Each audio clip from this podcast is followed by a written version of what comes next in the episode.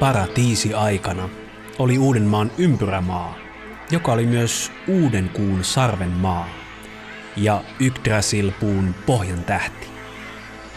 Uudenmaan keskellä sijaitsi Hel ja Helistä itään paikka nimeltään Akan pesä, Gumbu. Akan pesällä on ollut kukkula nimeltä Akan pesän kukkula, Gumbo Kulle. Tällä kukkulalla on ollut erityinen merkitys. Se sijaitsee keskellä laaksoa, jonka nimi on Akanpesän laakso, Gumbu Daal. Laakso viettää Akanpesän rantaan Gumbu Strand. Laakson yläpuolella sijaitsee Akanpesän vuori, Gumbuberg, jonka takana on Sibbuberg. Vuoren nimi on vaanereiden kielellä Kyypelivuori. Kyypelivuoressa on Lemminkäisen temppeli.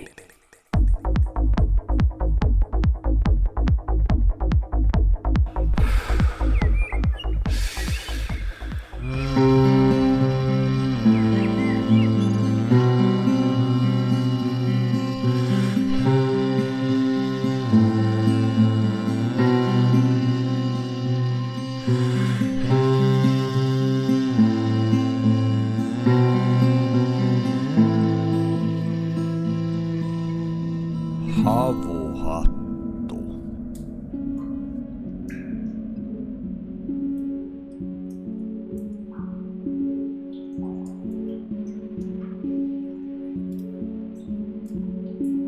Väinämöisen mytologia kertoo, että Sipoon Gumbostrandissa, Paasimaisen kallion uumenissa olevasta kammiosta käy kulku halkaisijaltaan yli 250 kilometriä leveään spiraalin muotoiseen tunnelikompleksiin. Näiden tunneleiden syvyyksissä sijaitsee tarunhohtoinen Lemminkäisen temppeli.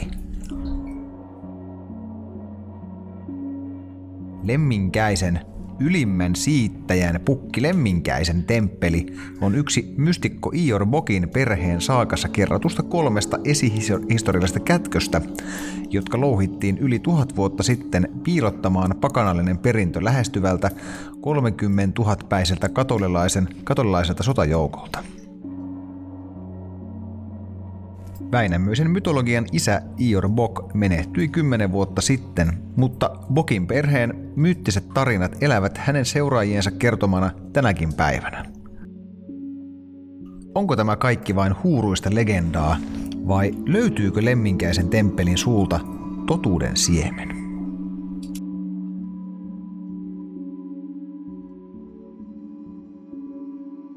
Myös tämän Naavaparan tarinat erikoisjakson teille tarjoaa Kääpä Biotech.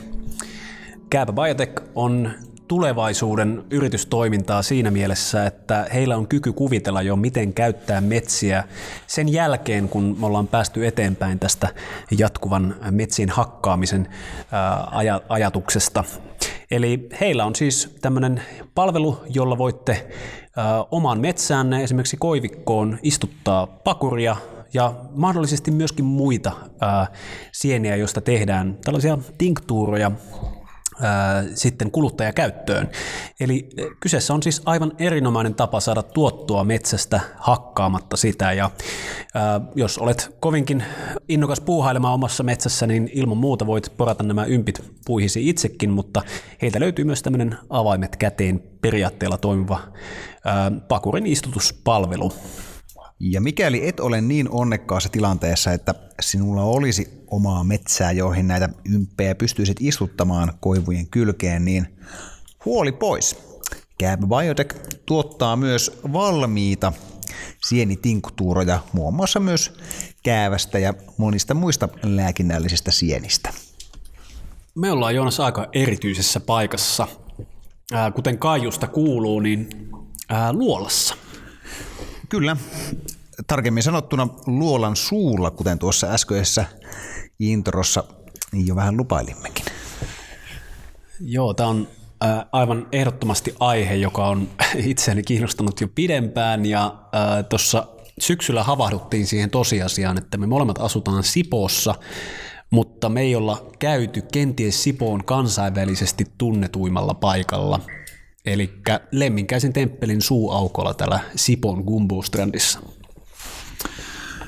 Kyllä, kuvaillaanpa Otto hieman hetki, hetki tätä maisemaa, mikä meille tästä avautuu.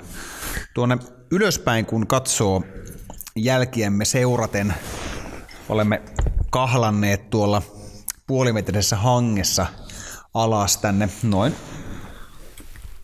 parinkymmenen asteen kulmassa johtaa tämmöinen liuska tänne kivipaasien alle. Ja olemme asettautuneet tähän aivan luolan suuaukon tuntumaan. Tämä varsinainen luolastohan on täyttynyt vedellä. Ja tähän palaamme varmasti myöhemmin. Kysymys on siis vesilukosta Ior Bokin mukaan, joka, joka automaattisesti täyttää tämän, tämän kammin aina vedellä, jos sitä ei erikseen hoideta ja tyhjennetä. Tässä tosiaan nousee ylös kolme tällaista todella jylhää kiviseinämää. Kaksi toimii ikään kuin, niin kuin sivuseinäminä ja tuo iso pystypaasi, mikä fallosmaisesti nousee tästä su- suualueelta ylöspäin, on kyllä vaikuttava ilmestys ja se on oikeastaan ensimmäinen asia, mihin luolaan saapuva kiinnittää huomionsa. Näin on, eli tämä on oikeasti paikan päältä nähtynä todella vaikuttava paikka. Nyt oikeastaan vasta ymmärtää sen, mitä ihmiset on sanoneet käydessään, blogaajat ja erilaiset esoteriset tutkijat sun muut, jotka on tänne ensimmäistä kertaa tulleet. Ähm, me Joonaksen kanssa asteltiin tosiaan tuosta hangen läpi tänne ihan luolan suuaukolle ja tässä on tämmöistä rapakiveä, pieni, ää, pienehkö kumpu, jonka päälle sitten asetettiin meidän kamat ja katsotaan syvälle tuonne louhittuun tunneliin. Ja tämän jakson aikana tullaan käymään läpi se, että ää, onko todennäköisempää, että se on louhittu ää, tuhat vuotta sitten, vaikka ää, kenties ää, vähän, vähän tota, ää, enemmänkin vastikään, eli joitakin kymmeniä vuosia sitten. Hmm. Ja yksi, yksi teoriahan vielä se, että siis tämähän on louhittu silloin paratiisiaikaan, eli noin 50 miljoonaa vuotta sitten. Ää, on muuten kiinnostavaa, että tästä löytyy kahta eri versiota. Jotkut sanoo, että 50 000 miljoonaa vuotta sitten ja jotkut sanoo, että 50 miljoonaa. Eli Aivan. tässä on äh, vain yksi näistä äh, kummallisuuksista, mitkä liittyy tähän, tähän tuota Bokkin saagaan. Tuossa äh, kävellessä alas katsoin vasemmalle ja, ja tota, huomasin tämmöisen äh, graffitin spraymalla tehnyt, jossa lukee, että Welcome to Hell. Ja tämä Hell äh, toki liittyy tähän paikkaan hyvin keskeisellä tavalla.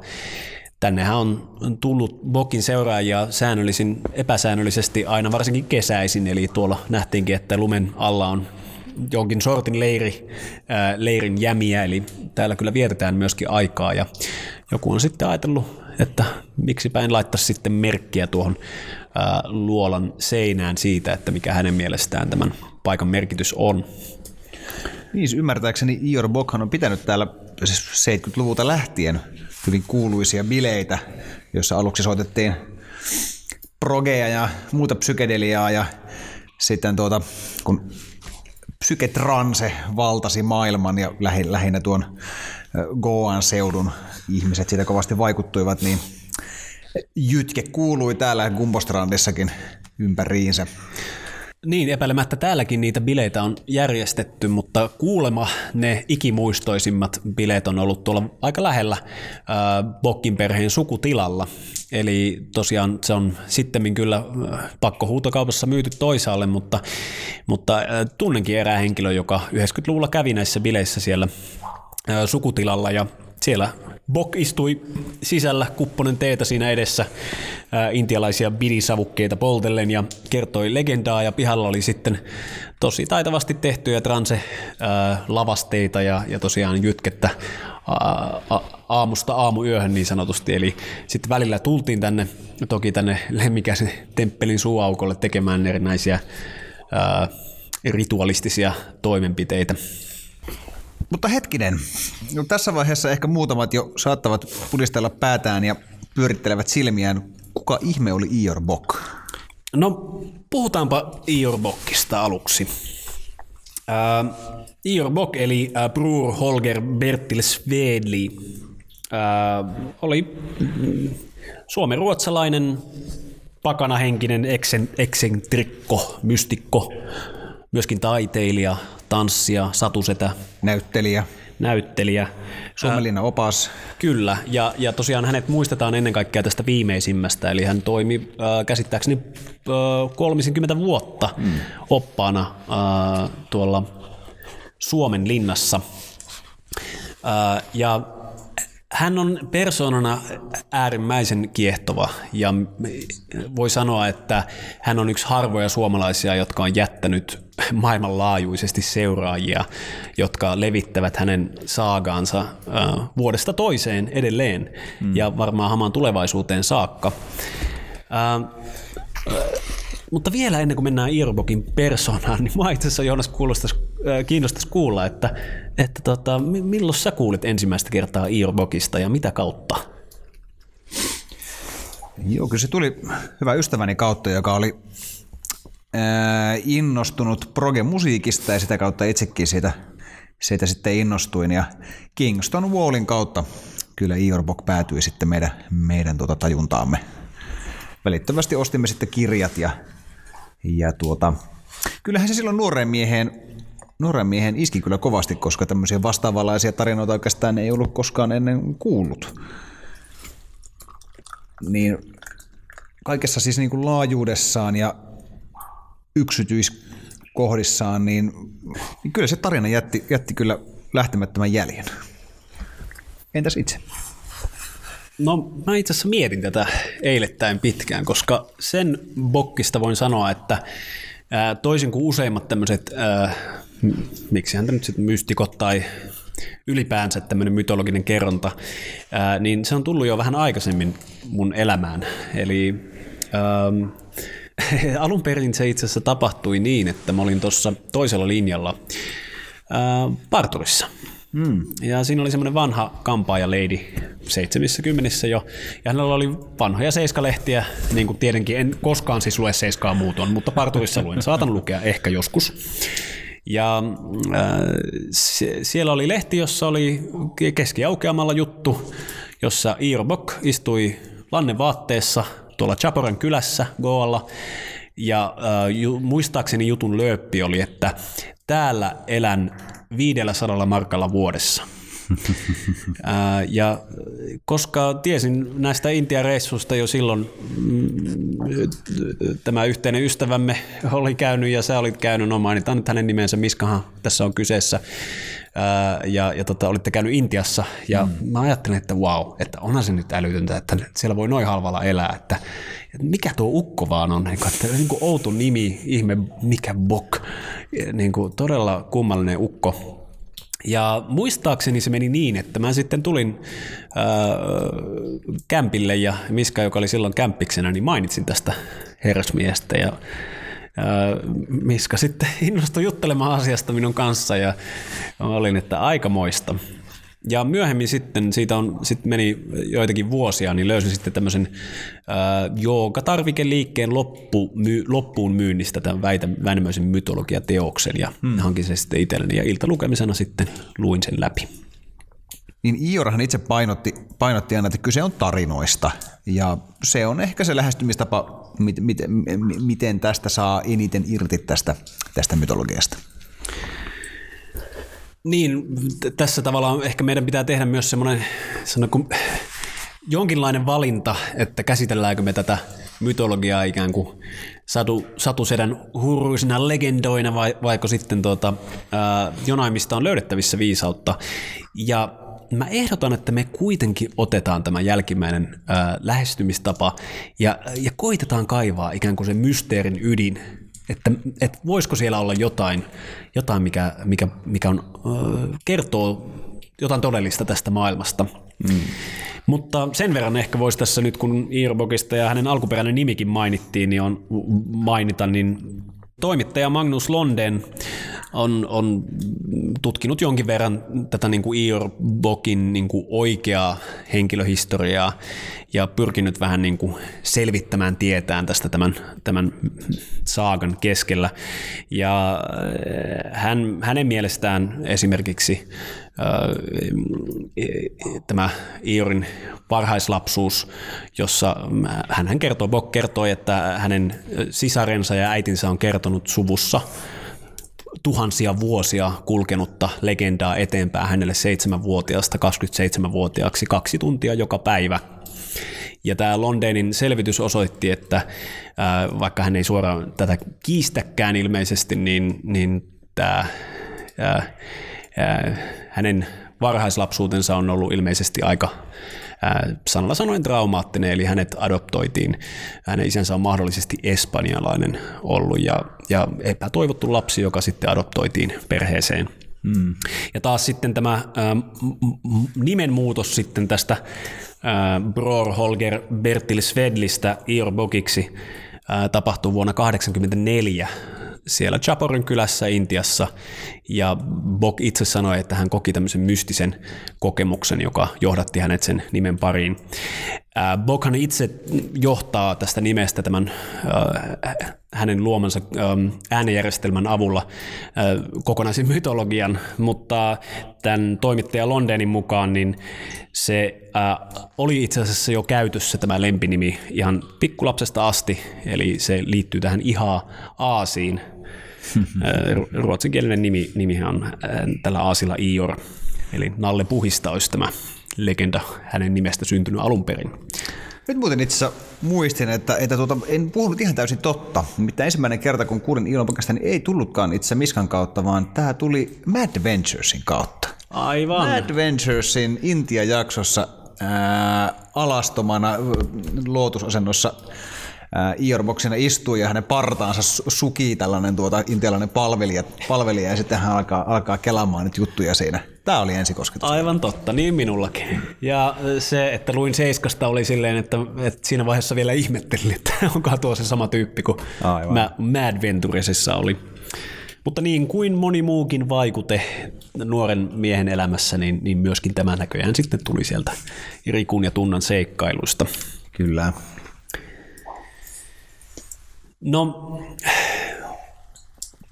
Bokhan oli henkilönä hyvin pidetty. Lähes kaikki, jotka hänet on tuntenut, on toistanut sitä samaa, että hän ei ikinä halunnut pahaa kenellekään. Hän oli useimmiten todella lempeä, miellyttävä. Hänen kanssa oli mukava matkustaa, mukava hengailla. Mm. Hän oli vaivaton henkilö eikä mikään tämmöinen tulisi, mitenkään tulisieluinen tai mitään tällaista. Ja Irbokka oli tämmöinen muuttolintu, eli hän vietti kesät Suomessa ja sitten talvet siellä Chaporen kylässä ja valmisteli aina sitten Chaporassa seuraavan vuoden Suomen linjan tämän ohjelman. Ymmärtääkseni 70-luvulta lähtien hän alkoi viettää niitä talvia siellä Chaporan kylässä. Joo, kyllä hän, hän hyvin pitkään eli tällaista, tällaista niin kuin kahden kotimaan elämää. Ja hän oli tapana sanoa Intiasta, että Intia, Intiassa ihmiset on ikään kuin luonnossa – Eli äh, kun hän tapaa kalastajan, hän tervehtii ja äh, he ovat luonnollisissa toimissaan ja, ja Ior on heille veli siinä, missä tämä kalastaja on Iorin veli ja, ja näin. Ja hän selvästi koki Suomessa vähän niin kuin ahdistusta siitä, miten äh, ihmiset on nauliintuneita television ääreen ja puolisot riitelee ja kaikkea tällaista. Ja osin tietenkin tämmöinen kulkurin elämä johti siihen, että että Iorilla tuntuu olevan vähän vaikea pitää niin kuin ihmissuhteita. Se onkin mielenkiintoinen kysymys, että kuinka moni niistä ihmistä, jotka sinne hänen töölön asuntoonsa kerääntyi sitten kesäisin kuuntelemaan hänen tarinoita, oli varsinaisesti ystävä, läheinen ystävä ja kuinka moni oli enemmänkin seuraaja. Mm. Mutta Iori esimerkiksi itse päivitteli hiukan sitä, että miten vaikea on ollut ylläpitää seurustelusuhteita ja syventää niitä, eli muutama vuosi aina menee kulman naisen kanssa ja sitten jotain tapahtuu. Ja Toki hänellä oli myös mytologinen selitys tälle ja päätyi sitten omin sanoinsa mukaan tällaiseksi naimattomaksi mieheksi. Ja hyvin keskeiseksi osaksi tätä mytologiaa tulikin se, että Iorbok oli ikään kuin sukunsa viimeinen. Eli hänestä suku ei enää jatkunut. Tämä oli hänen käsityksensä siitä, että miten tämä ää, tarina, miksi se on tärkeää kertoa nyt eteenpäin. Hmm. Jo muutaman haastattelun on kuullut näiltä ihmisiltä, jotka elivät Iorin kanssa 80-90-luvulla ja olivat mukana tässä kaivosprojektissakin ja muissa, ja, ja he, he kertoivat, että on hyvin hankala niin kuin määritellä, että mikä heidän suhteensa oli, koska et, he eivät itse niin kuin enää myöhemmin öö, mielellään tunnustaneet, että kysymys olisi ollut opettaja-oppilassuhteesta, mm. mutta Iorin kanssa ystävyyskin oli kuulemma vähän hankala käsite, että hän oli hyvin yksityinen ihminen, mm. eikä mielellään jakanut itsestään niin kuin henkilökohtaisia asioita käytännössä juuri ollenkaan. Että hän, hän kelaili näitä tarinoita ja, ja juttuja mm-hmm. sitten ihmisten kanssa. Joo, Iorin kan, niin kuin kansainvälinen ura lähti varsinaisesti nousukiitoon tuossa 80-luvun puolessa välissä, eli Ennen kaikkea siksi, että siellä Chaporassa hänen seuraansa liittyi paljon muun muassa amerikkalaisia ja, ja no, voi sanoa kyllä ihan, että ympäri maailmaa olevia, usein aika nuoria ää, miehiä ja naisia, jotka halusivat istua hänen kanssaan ja kuulla hän, tätä hänen legendaansa. Ja monella tapaa oikeastaan voi sanoa, että tuo 80-luvun puoliväli oli ikään kuin käännekohta sekä tietenkin Irbokin henkilökohtaisessa elämässä että myöskin hänen kannattajilleen, koska tämän mytologian mukaan on ollut aikaisemmin paratiisi-aika ja tosiaan lähteestä riippuen se oli 50 miljoonaa vuotta tai 50 000 miljoonaa vuotta sitten, jolloin koko maailma oli ilman jäätä ja kaikkialla kasvoi papajaa ja banania ja oli trooppista ja mukavaa. Ja tämmöinen Ragnarök eli maailman tuho tuhosi sen ensin kerran ja sitten toisen kerran noin 10 000 vuotta sitten. Ja tuossa vuonna 1984 kävi niin, että tuli 10 000 vuotta täyteen tästä edellisestä maailman tuhosta. Ja Bokin mukaan hänen perheensä oli karkotettu juuri silloin, kun tämä lemmikäisen temppeli louhuttiin tuonne Lappiin, itse asiassa Korvatunturille, se on muuten hauska, kun kuuntelee englanniksi näitä suom- suomalaisia vanhoja ukkoja kertomassa, niin he aina kääntävät sen englanniksi. Mm. yeah, Ear Mountain. Aivan. Ja he olivat siellä 200 vuotta ja saivat lopulta katolilaisilta luvan palata sillä ehdolla, että tätä Bokin saakaa ei kerrota ennen kuin 10 000 vuotta edellisestä Ragnarökistä on kulunut. Niin itse muistan tuon hieman eri tavalla, että se, tämä luolasto olisi suljettu silloin noin tuhat vuotta sitten, eli vuonna 987, ja että suvussa kierti tieto siitä, että tuhat vuotta siitä sulkemisesta eteenpäin, niin silloin sen saisi sitten avata tämän Bogin perheen jäsen. Joo, tämä on osa tätä Bokkin saagaa, että ihan niin, kuin niin sanotusti tosiasioistakin on useampia versioita. Esimerkiksi itselleni ei ollut vähän vaikea aina erottaa, että mikä on ollut näitä hänen seuraajiensa lisäyksiä, mitkä tulee Bokilta itseltään. Ja tällaisissa, sanotaanko uuspakanallisissa, no käytetään nyt tämmöistä termiä, en tiedä onko se yhtään kuvava, ää, mutta joka tapauksessa legendoissa on, on juuri tämmöinen keskeinen ongelma, että ei ole varsinaisesti mitään tekstiä, mistä tämä voidaan tarkistaa. Se teksti, mikä Bokkista tuotettiin, oli vuonna 1996 Astanga Joukakoulun perustaja Juha Javanainen kirjoitti ylös nämä Bokkin oikeastaan sen koko saakan siinä, miten hän sai sen suullisena Ior Bokilta. Ja tuo alun lainaus esimerkiksi on sitten suoraan täältä tästä Väinämöisen mytologiateoksesta.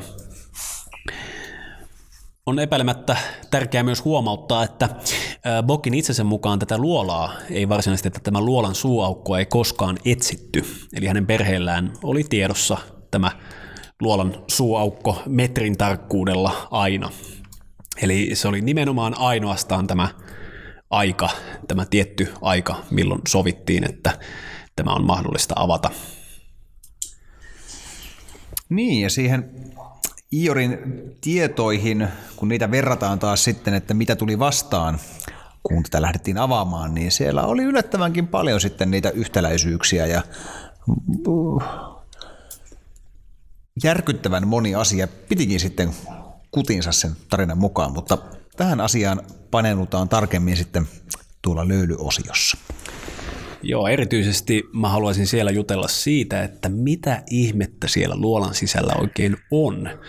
Ja myöskin ehkä käydä läpi vähän, että mitä ihan moderni tiede on onnistunut sanomaan tästä erityislaatuisesta paikasta.